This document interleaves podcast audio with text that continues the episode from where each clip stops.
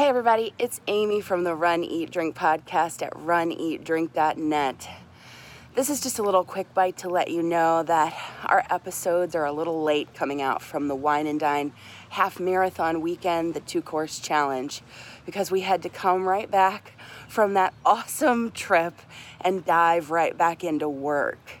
So we'll be editing those together this weekend and getting them out next week. It's awesome content. It'll be worth the wait. We hope you stay tuned.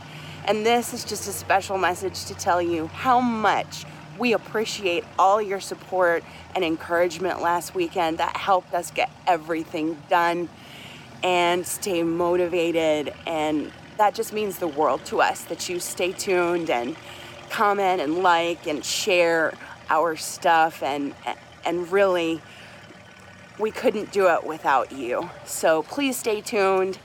It will be worth the wait. There's some awesome stuff from that weekend that you can check out if you head to Wine and Dine in 2019. So for now, it's Amy from Run Eat runeatdrink.net.